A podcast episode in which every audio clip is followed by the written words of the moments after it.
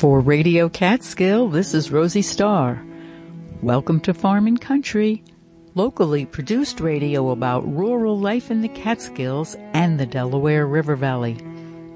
On today's show, Keith Hubbard's Star Talk report highlights the Draconid meteor shower. I share my visit with volunteer Christine San Jose. You'll meet the lovely lady behind the classic voice that recites narration along the Poet's Row for Farm and Country. All of that coming up on today's Farm and Country, but first, news headlines from NPR.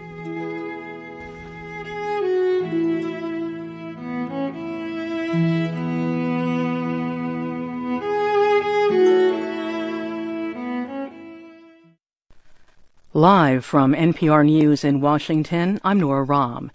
Israeli Prime Minister Benjamin Netanyahu appeared on television today with an announcement.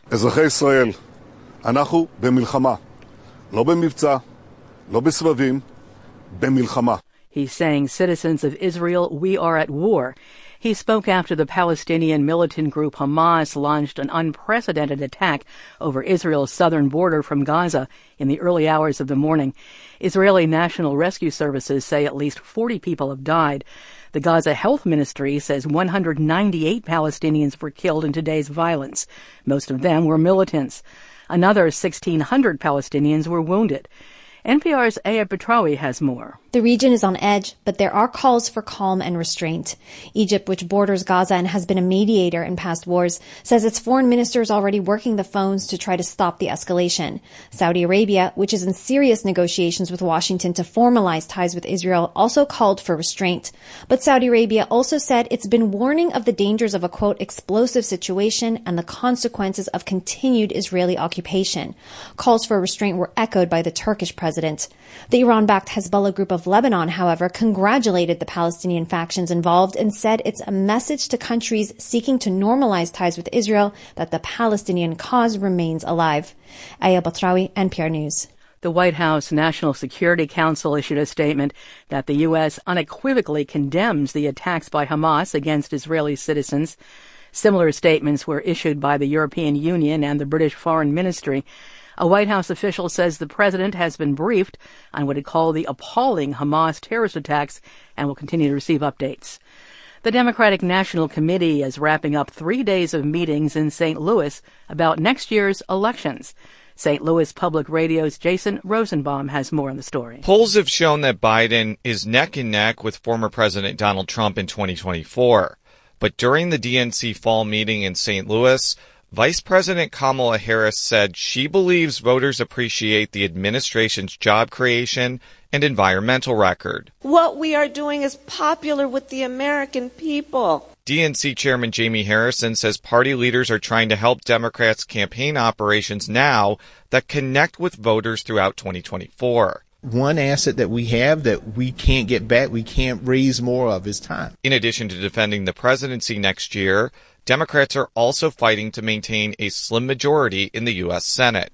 For NPR News, I'm Jason Rosenbaum in St. Louis. The strike against the big three Detroit automakers has entered its fourth week. The union decided not to expand the strike yesterday after reporting progress in talks with General Motors. This is NPR News from Washington.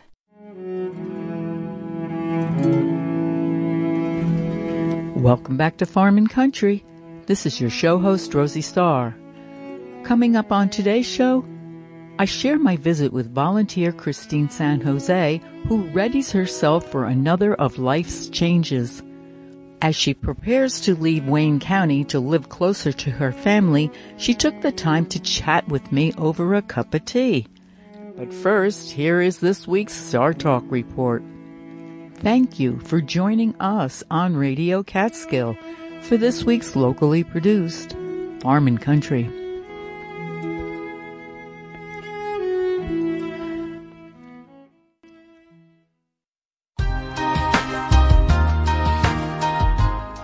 For Farm and Country, I'm Keith Hubbard, and this is Star Talk. The Draconid meteor shower will be the first of two meteor showers in October. The meteor shower will reach its peak tomorrow and Monday. The Draconids radiate from Draco the Dragon, which slithers between the Big and Little Dippers high in the sky. The source of the Draconid is a comet known by the unassuming name of 21P Giacobini Zinner. The comet last flew by Earth in 2018 on its 6.6 year journey that takes it beyond the orbit of Jupiter. It is predicted to pass by Earth again in 2025. While most meteor showers are best viewed between midnight and dawn, the Draconids will be best viewed in the evening hours before midnight. The meteor shower rarely offers more than 5 meteors an hour, and this year's shower will not be expected to yield an increased rate of meteors but the dragon has been known to spit fireballs. The Draconids blanketed the sky with thousands of meteors per hour in 1933 and 1946. More recently, in 2011, the Draconids produced an outburst, treating European stargazers with 600 meteors per hour. These outbursts coincided with the comet's approach to Earth, so we may be in for a treat in two years. The waning crescent moon will rise after midnight tomorrow and Monday, leaving the evening sky free of the moon. Head out after sunset for an hour or two tomorrow or Monday and look to the north to see the Draconid meteor shower. If you have any questions, comments, or ideas for future Star Talk segments, my email address is startalk at farmandcountry.org. For Farm and Country and Star Talk, this has been Keith Hubbard reminding you to keep looking up.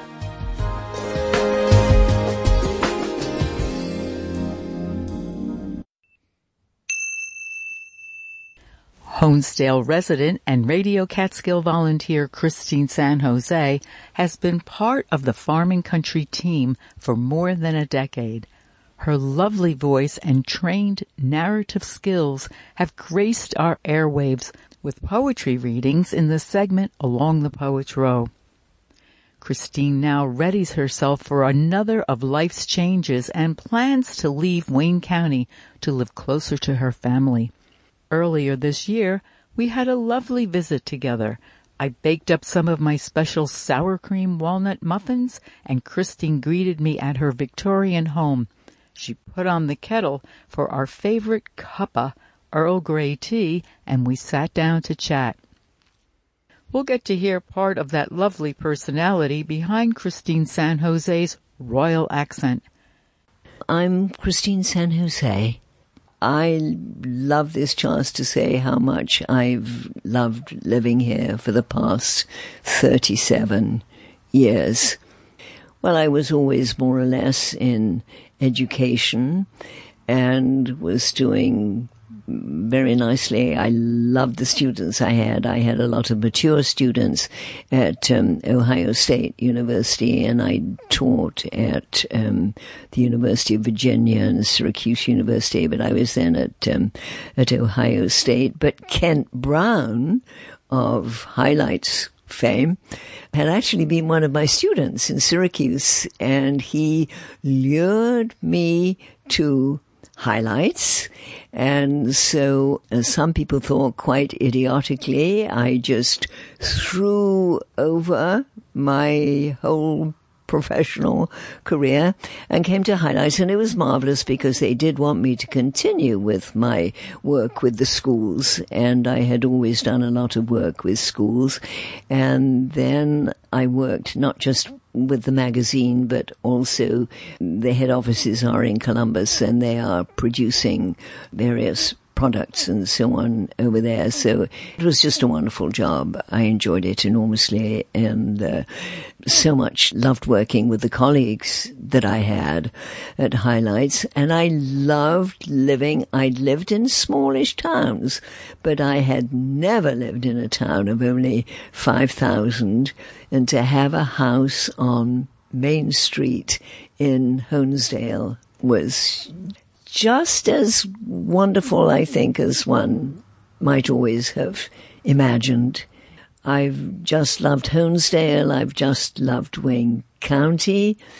And then the connection with JFF was I've just always loved poetry enormously. And I had, I think by that time I'd had a program or two on poetry in Honesdale, also groups where we got together and shared poetry. And then I'd listen to JFF and enjoyed the programming at JFF. And I thought, hmm, maybe JFF could have a tiny bit of poetry. And I'm not usually terribly good about going out and grabbing people for this, that, and the other. But I knew Sonia Headland, and of course I'd heard Sonia on JFF, and I said, Oh, do you think anybody might be interested in poetry? And so Sonia asked John Nordstrom, who was starting the farm and country program. And John apparently had said mm, mm, no, but have her send me something just in case. And so I can't remember what was on the original tape that I sent. I, am sure it was something about, obviously, farm and country, because there's obviously lots and lots of poems about farm and country. And John very graciously said yes. And that was it. And then I used to love putting these programs together. It wasn't just for people who love poetry because those of us who love poetry would listen to anybody reciting poetry anywhere. It was for the people who didn't perhaps know how much they would love poetry if they heard some. And although there are lots of teachers teaching poetry very beautifully in schools, poetry doesn't always get, I think, perhaps the treatment. If you start drilling kids in, find three similes, find three metaphors. And um, Billy Collins has a wonderful line when he says he hears Miss So and so, the third grade teacher, saying, What do you think the poet is trying to say? I will admit that I did try to put the little programs together in a way that people who perhaps didn't have much experience with poetry would be able to relate to. So it might be sometimes I would choose a topic and then have poets from different ages, different countries, and I always like to mix of the classic poets because I could use only poetry in, in the public domain. So if I wanted well-known poets, it had to be poets who'd been dead for quite a long time. And then we are a, really a veritable nest of singing birds here. And so lots of wonderful stuff from local poets. And highlights was good enough to say, I could use the poetry that was sent into highlights.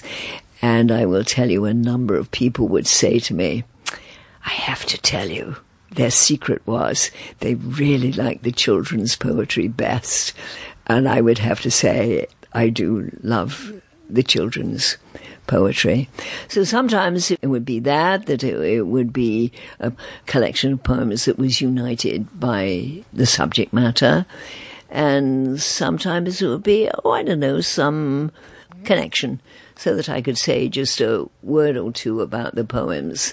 But it was never how many similes, how many, how many metaphors, and what do you think the poet is trying to say? Well, Christine, you seem to know so much about the structure of poetry. What is your academic background or professional background that made you so knowledgeable on this subject? Because I did always love poetry. And I think poetry way back in the old days and in the States and as, as in England, a lot of the poetry was you learnt it by heart. And when you learnt it and you knew it by heart and you made it your own, I believe in that. I think there are people who still find a great pleasure in remembering poetry. And that's a funny thing. There are many things that you read when you're younger, whether it's poetry or maybe a story or whatever. And you certainly get out of it whatever you get out of it when you're the age at which you read it. But there are several things, I think, or at least it's happened to me over and over again, that then the older you get, the more you understand and the more you see in things. Anyway, I just always loved poetry and I always loved drama and that kind of thing. So my parents were wonderful. We had and living quite close to us, Madame Rothery. And Madame Rothery, she was an elocution teacher. And I don't know whether there are such people as elocution teachers anymore. But I went to Madame Rothery and I studied verse speaking. If you have to speak the verse, then you really have to understand what's in the poem, and you really have to make it your own. And you find every poem is a world. And especially if you really try to get in touch with directly with the poet, like when actors, even very good actors, read poetry, because sometimes you can't help feeling ah, they're putting on a performance. And I, I don't think reading poetry is putting on a performance. I think it's, you're just doing your very best to have the privilege of being the bridge between the poet and the listener. And it doesn't matter if you're putting on a fine performance or not. So I did love learning to as far as I could, be this bridge between the poet and the listener. And then this continued. I had wonderful, wonderful English teachers at school, just always through elementary school and uh, and secondary school.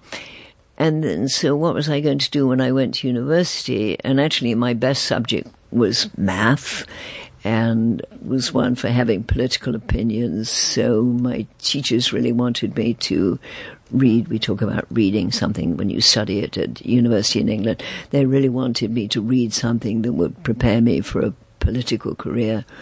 But I just loved literature so much. I that was what I did. I did an honors degree in literature and then kind of started out teaching and then went back to it was when my children were still all preschoolers, and I remember one of them came back and said Mrs. Ziegler, who lived two doors down, was going back to university to get her doctorate, and we were in Syracuse at the time, and I thought, oh, I would love to do that. That would be wonderful. And you know, sometimes when you think, oh, I would love to do that, sometimes you have to say, so why aren't I doing that? And the many, many times when I'm not doing that because I'm too young or I'm too old or I don't have the money or I have other responsibilities and so on. Or like I always think, oh, I would love to know the names of the stars. So why don't I know the names of the stars? Well, apparently I wouldn't love to know them all that much, or I would have done it by now. But actually, when it happens, when it was to go back and do your doctorate and study some more, that seemed like a wonderful thing to do. So I did. I went back and studied. When you narrated the poetry for Farm and Country on Radio Catskill, the name of the segment was Along the Poet's Row. And you did a magnificent job recording with Vince Gallo, one oh, of our oh, volunteers. Yes, yes, yes, yes. Shout out to Vince. Yes, absolutely. And it was not only that Vince is so technically capable, but the wonderful thing is that Vince really seemed to enjoy the poetry. And it's just marvelous when somebody there is smiling at the funny bits and looking serious at the serious bits. It's just, you know, when you unite in, in the poetry. And, you know, it was Robert Frost who said, no tears in the writer, no tears in the reader or so you could say no tears all the way through in the not only in the in the poet but the person talking about it. And not only tears, the laughter, the fun, the everything else. So the great thing is if you're really loving the poem and trying to get to the heart of a poem and you really want to share it with people. And so Vince was right there sharing it. So that was, that was just a great experience. And then when people began to hear it, and it was fantastic. I would go in a shop or something and somebody would say, um, Oh, it's the poetry lady. Um, and what was marvelous when people would say, Oh, my husband said he never enjoyed poetry until he heard it on the Poets' Row. And I really did feel it was all of us in Wayne County walking down. I kind of saw us walking down at the side of a field along along the hedgerow. Yes, it was it was just it was just a great experience. And and that I do feel so so positive, so grateful for all these years in Honesdale and in Wayne County, living in a rural county when you feel so much closer to the weather because you know whether it's good or bad for the for the sugar maples and um, especially when we have a program like Farm Country. Yes, and then the exciting things that are going on with the organic farming here, and uh, there's a, a great deal to to love about this place. Well, I love it that you took note of Vince Gallo and his uh, volunteer work, and we're what I'm doing now today is taking note of your volunteer work with WJFF and how grateful we are that you gave your time. But Tell us how you feel about volunteer work, because I know you do other things for other people and organizations. Give us some of your inspiration about volunteer work or why it's so hard, or if you have a piece of poetry that comes to mind about volunteers volunteering is it's such fun and i always feel like such a cheat because the things i do like or have done more of in the past you know like the storytelling and so on it's so obvious and I enjoy it so much that it's it's ridiculous to be thanked for it because I enjoy it so much. And I think of the people who volunteer and, and you don't see what they're doing. I was just thinking when JFK said, ask not what your country can do for you, but what you can do for your country. And that's real community. And that's how a community lives or dies. And community is not wearing the same hat or chanting the same slogans. Community is offering what you have got to offer to the community. It's such a joy to be recognized for something that you can do, to be able to share is just so exciting. So here I am now. I never thought I would leave this house except feet first. I really thought, but I'm now getting to the stage when I realize my lovely old house is really a bit more than I can cope with and my family has somehow all slipped below the Mason Dixon and so on. And, um, my goodness, my daughter-in-law said, well, they haven't got a poetry guy. I'm, I'm just going, you know, to an old fogey's home, to an independent living, they call it. But, you know, it's kind of just two small rooms in a whatever. And my daughter-in-law, you know, says, they, um, I don't think they've got a poetry group or anything. And I say, Hmm, I can't believe that if you put up something on the notice board that says anybody like to get together from time to time to share a favorite poem, and then perhaps when you're talking, anybody got any poetry of their own they might. I can't believe that there won't be some people there. And then who knows if they have a PA system? Maybe we should. I don't know. Maybe not. Maybe not. But I would be surprised if it isn't possible to to start some poetry down there. Thank you so much for taking the time in your busy present moment life to speak with Farm and Country and Radio Catskill. I loved it. Thank you very much.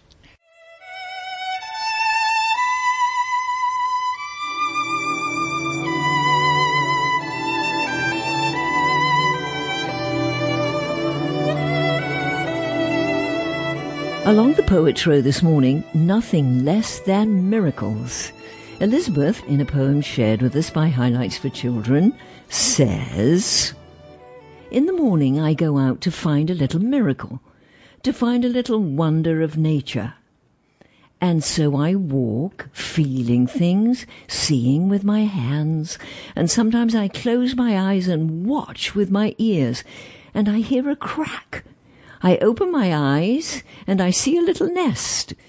And inside is a bird with a peeping voice, and I whisper, Hello, little miracle. And then Welsh poet William Henry Davies says, Raptures. Sing for the sun your lyric lark of twice ten thousand notes. Sing for the moon, you nightingales, whose light shall kiss your throats. Sing, sparrows, for the soft warm rain to wet your feathers through.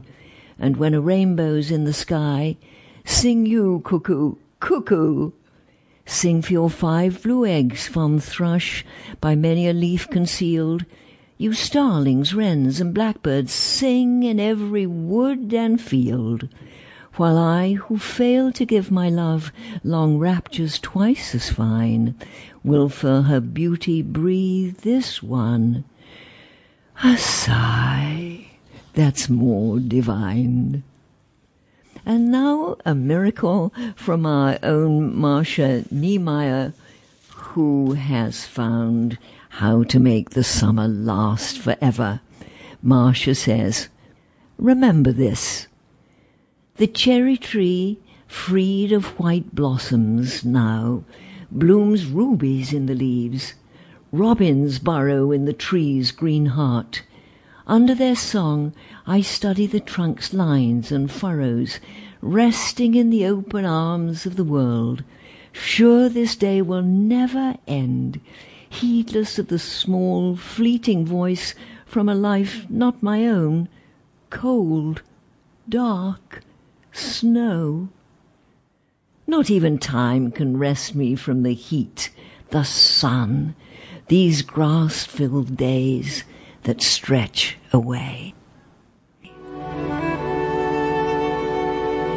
Here's wishing you some wonderful grass filled days this weekend. This has been Christine San Jose for the Poets Row, Farm and Country.